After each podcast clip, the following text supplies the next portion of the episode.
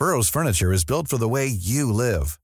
From ensuring easy assembly and disassembly to honoring highly requested new colors for their award-winning seating, they always have their customers in mind. Their modular seating is made out of durable materials to last and grow with you.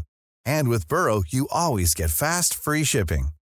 Get up to 60% off during Burrow's Memorial Day sale at burrow.com slash ACAST. That's burrow.com slash ACAST. burrow.com slash ACAST.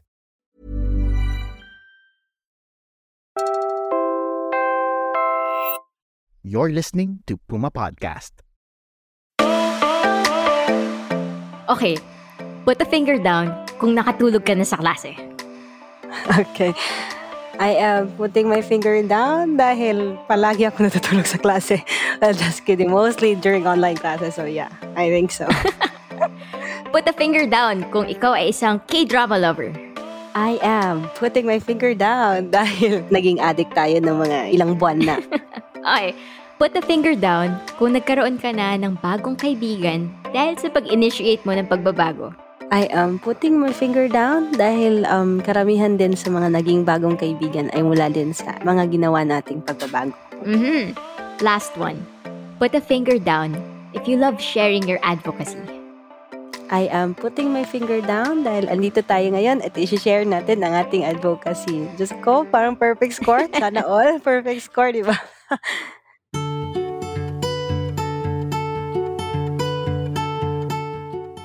Hi fam, this is Kat Ventura. At ito ang kasama sa pagbabago, kung saan kinikilala natin ang mga leader mula sa generation natin. Inaalam natin kung ano nga ba ang mga pagbabagong sinimulan nila sa kanilang community at kung ano ang naging inspirasyon nila para masabing bilang kabataan ay kasama sila sa pagbabago. Ang kasama sa pagbabago ay isang podcast ng Youth Leadership for Democracy o YouthLED, a project of the Asia Foundation and the United States Agency for International Development, powered by Puma Podcast.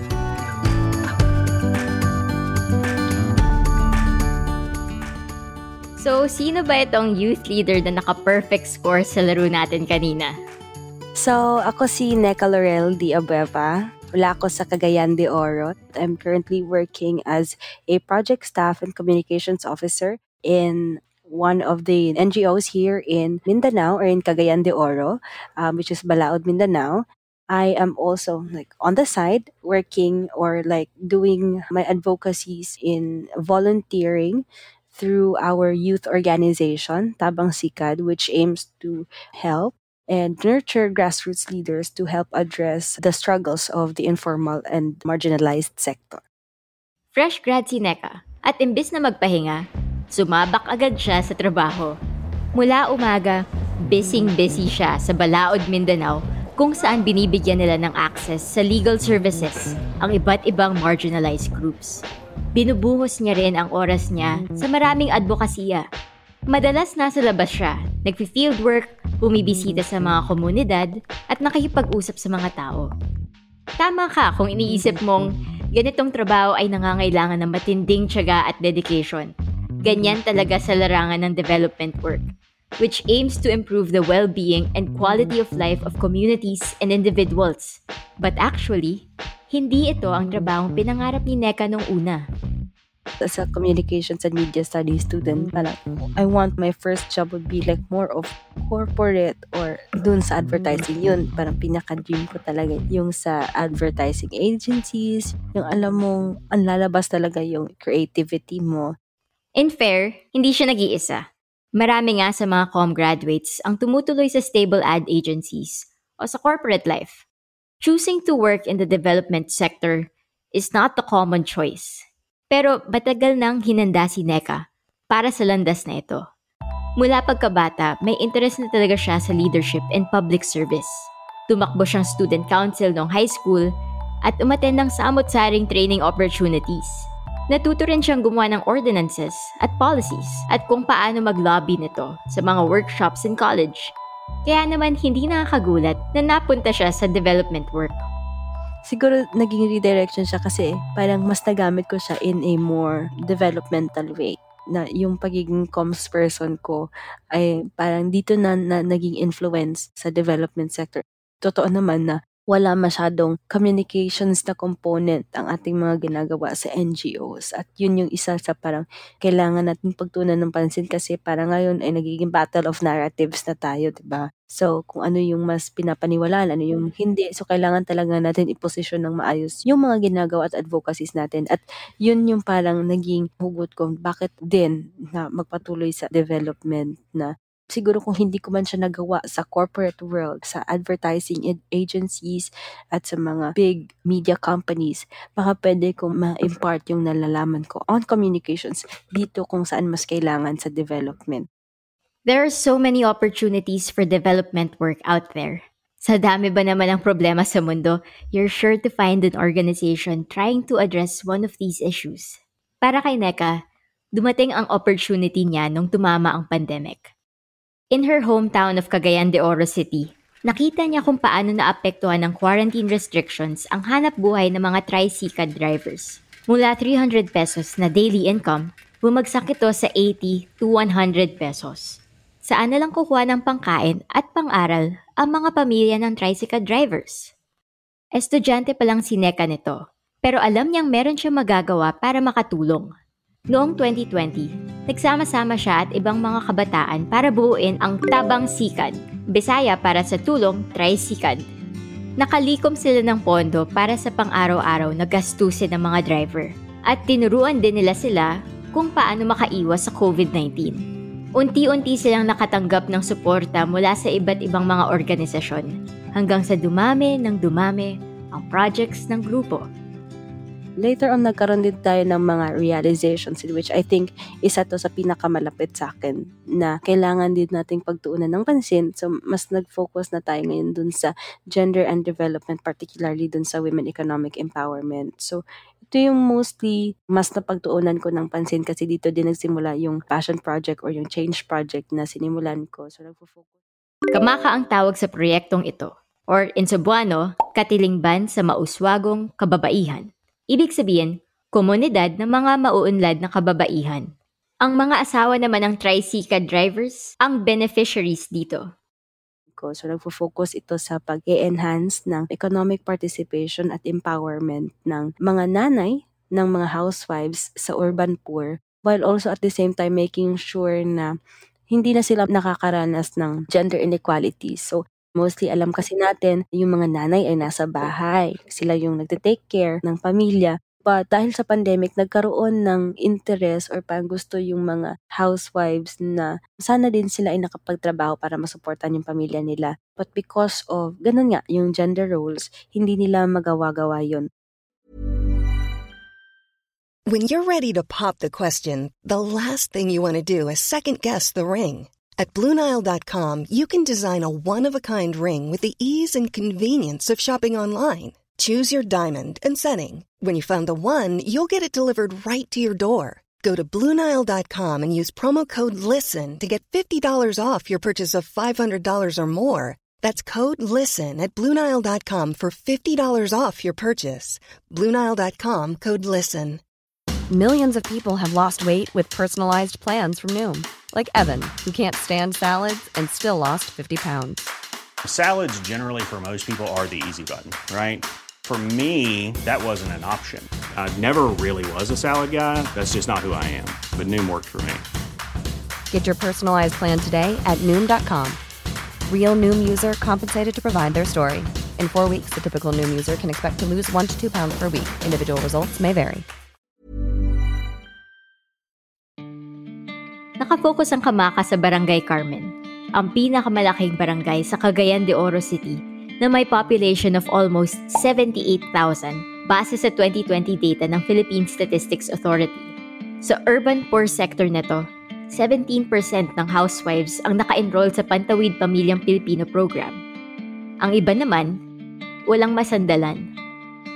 Kaya sa kagustuhan nilang makatulong sa pamilya, ilan sa kanila ang nagtrabaho bilang store vendor Unfortunately, may mga kwentong narinig ang kamaka kung saan nang dahil sa bagong trabaho ng mga babae, nakaranas sila ng domestic violence because their husbands accused them of being unfaithful.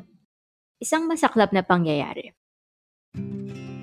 So, yung change project ko ay nakafocus dun sa una, pag-enhance ng capacity ng ating mga nanay, pagtutulong sa kanila na maging aware sa kanilang mga rights, mas magbigyan sila ng idea kung ano ba yung mga laws, ano ba yung mga policies na pumoprotekta sa kanila bilang mga kababaihan at sa kanilang mga anak matuunan din pansin yung mga ano ba yung mga issues nila when it comes to gender inequalities. Totoo naman talaga na kahit sa kahirapan ay nagkakaroon ng violence at harassment sa loob ng pamamahay nila. At kahit na ilang sa pamamahay nila sa buong community. So, isa din yun sa binigyan natin ng awareness at lalong-lalo na tinuruan din natin sila kung paano somehow magkaroon ng idea na mag-generate ng income na hindi dun sa typical na ginagawa natin kagaya ng ini-impart or binibigay lang diretsyon ng mga dole-out na mga um, livelihood. So, dapat mas needs-based at mas skill-based dun sa kanilang mga ginagawa. Doon tayo nag-focus na mas mapalabas yung skills nila at mas magamit yun para makagawa din sila ng income or livelihood out from it. Katulong nila NECA ang Commission on Human Rights, Department of Trade and Industry, Ayala Foundation, and other government agencies and civil society organizations sa important work na ito. The Kamaka Women Partners regularly attend workshops on gender and rights, enterprise ideation, and even business writing. Pero, papunta pa lang tayo sa exciting part. Dahil mismo ang mga women partners ang nag-pitch ng kanilang business proposal. After months of training, finally, magkakatotoo na ang negosyong pinaplano nila. Noong 2021, naisipan ng Kamaka Women na magtayo ng isang laundry shop.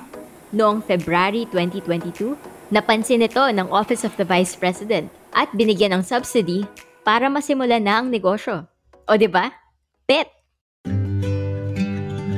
One step at a time natutulungan ni NECA at ng Tabang Sikad ang urban poor families na makaangat sa hirap at maintindihan ang mahalagang papel ng babae sa lipunan.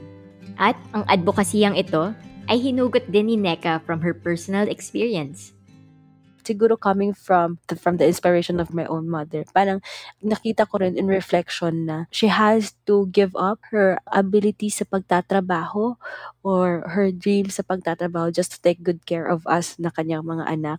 And I see this also as a reflection dun sa mga nakaka-encounter at nakakausap namin ng mga women partners sa urban poor. Um, nagkaroon kasi kami ng, ng conversations with them, parang um, immersion lang. At mostly, ito yung mga lumalabas na concern grabeng pagsak ng na ekonomiya at employment natin, parang alam naman natin for a very fact na yun talaga yung pinaka main concern nila. But more than that, meron palang mas deeply rooted na, na mga causes kung bakit din ito nangyayari.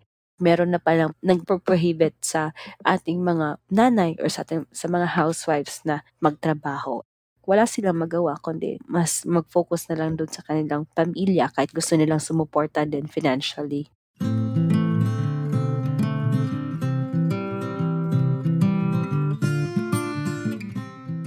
Nakakataba ng puso na malamang kaya nating tumulong, whether in big or small ways. Neka just took the plunge with a few friends. And look where Tabang Sikad is now. Ilang communities na ang naserbisyohan nila at na-recognize din sila bilang isa sa top 10 accomplished youth organizations noong 2021. Pero ang mas mahalagang win para kay NECA ay ang wins ng women partners na pinagsisilbihan niya. Siguro yung idea na mas nagkaroon sila ng boses, mas nakakapag-usap na sila ng mga ahensya or ng kanilang local government unit or ng kanilang um, barangay mismo.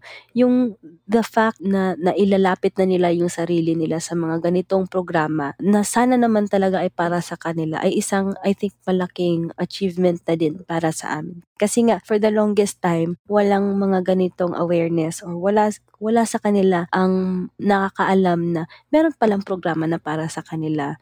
At dahil nga sa parang pagtutulong natin na ma-bridge ito, kasi alam naman natin na present ito sa ating mga government agencies, ang yung mga programs na ito ay nilalapit natin sa kanila para mas ma-enjoy nila yung mga ganitong opportunities na para naman talaga sa kanila.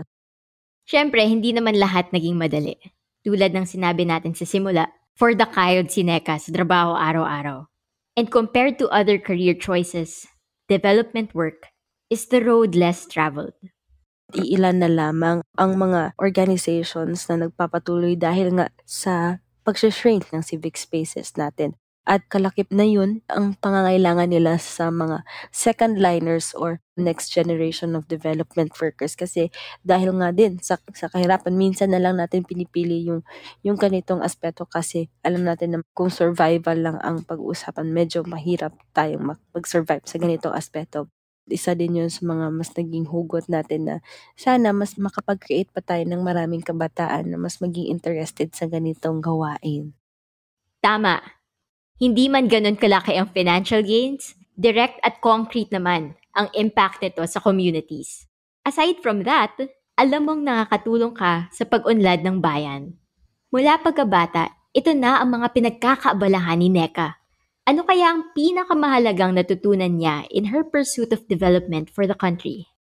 Minsan kapag ka nasa ganitong field kasi baka nag-full on na dun sa, sa sarili na baka maiisip na ikaw yung nagiging savior or ikaw yung sumasalba sa mga ganitong tao or dahil tumutulong ka, ikaw yung parang may authority over sa kanila. So parang yun yung napaka biggest no na dapat na mangyari at kailangang i-remind ang sarili na hindi yun, hindi tayo dapat aabot sa ganun na point. Ang pagiging youth leader talaga ay isang serbisyo sa publiko. If you too want to inspire change in society, may advice si Neka sa inyo. Marami kang may encounter at marami kang may engage na mga tao na hindi mo naman talaga alam kung helpful ba sa iyo or hindi. And isa sa mga frustrations talaga namin ay kapag ka, yung alam mo yung kabataan na ito ay magaling at may pag-asa pero sa murang edad ay mas naging parang na-open siya sa mga maling sistema o mga maling pamamaraan naging trapo na yung mga ganun so parang yung pinaka naging lesson ay siguro kahit saan man mapunta bit-bit sana talaga dapat natin yung mga karanasan yung mga taong nakausap natin at yung mga taong nag, nagme-mentor sa atin, tumutulong sa atin para mas maging mabuting tao. Kasi bilang tayo yung future na magiging leader ng ating bansa, kailangan natin na hindi kalimutan kung sino talaga tayo nung nagsimula tayo. Kasi mahirap na kapag ka nakapasok na tayo sa mas matataas na posisyon, mas susundin natin kung ano yung mga convenient at ano yung mas nakaka-take advantage tayo. So, kailangan na i-remind yung sarili natin na hindi ko to ginagawa dahil sa alam ko kung paano gawin but alam ko na may mga kasama ko na gumawa at mag-work on sa mga advocacies na ito meron at meron talaga magagawa ang kabataan.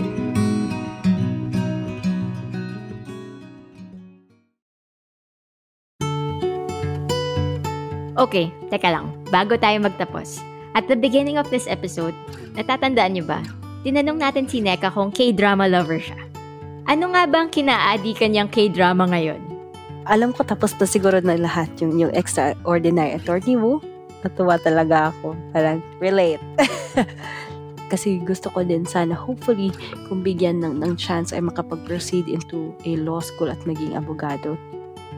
At tulad ng mga lawyers sa K-drama, sa pinaglalaban ang mga nasa laylayan, patuloy ang mission ni NECA na samahan ng kapwa Pilipino para makabangon sa buhay.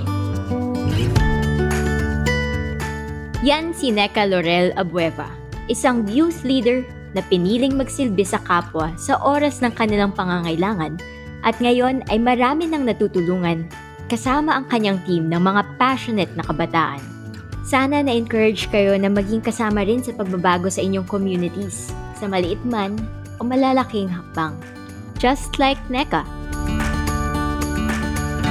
Kasama sa pagbabago is a podcast of the Youth Leadership for Democracy or YouthLED, a project of the Asia Foundation and the United States Agency for International Development powered by Puma Podcast.